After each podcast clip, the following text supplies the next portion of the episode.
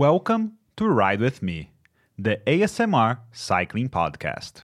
My name is Matheus Siqueira, and today we're embarking on an epic descent from the top of Montseny all the way to the bottom, right after a message from our sponsors.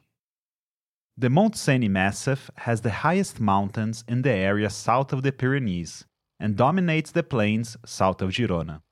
Today, we'll descend from its highest peak, Turó de L'Home, at 1700 meters all the way down to the city of Sant Celoni at 200 meters of elevation. That's a 30 kilometer road winding down the mountain filled with tight switchbacks and an incredible view of the whole valley and even the coast.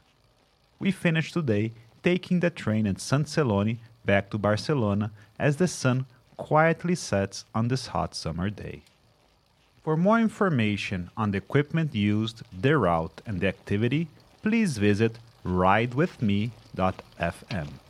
To fully enjoy the sensory journey, put on your headphones, feel the breeze on your skin while you descend the mountain, and let yourself be carried away by the sounds of Montseny as you ride with me.